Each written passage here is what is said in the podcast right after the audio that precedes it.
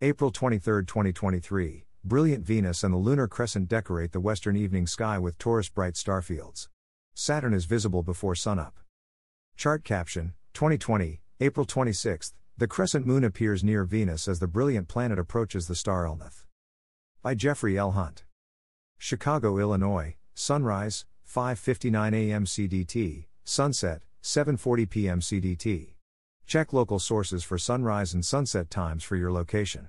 Times are calculated by the U.S. Naval Observatory's MICA computer program. Here is today's planet forecast. Morning sky. Chart caption 2023, April 23rd. Saturn is in the east southeast before sunrise. Saturn is the lone bright planet in the sky before sunrise.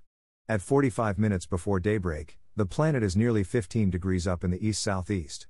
The planet is not exceptionally bright like Venus or Jupiter, but it rivals the brightest stars this morning. Jupiter is slowly moving into the morning sky after its solar conjunction. The planet gains about 2 minutes of rising time compared to sunrise each morning. Today it rises 15 minutes before sunup, too late to be seen in a darker sky.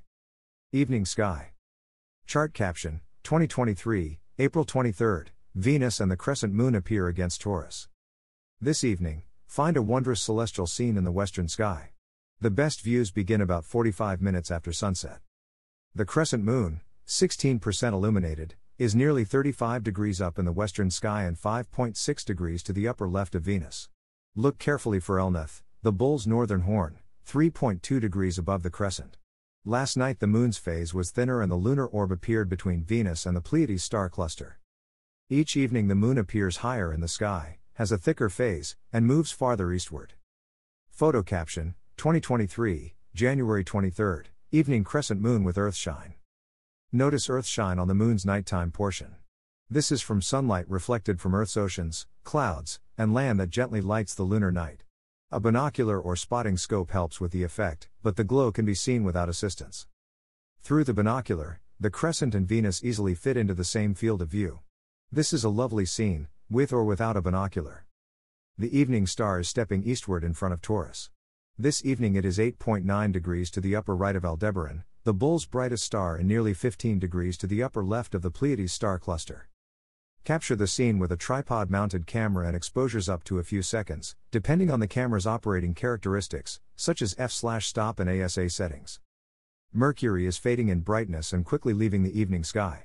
Earlier in the month, it was brighter than most stars, but now it is washed out by the blush of evening twilight.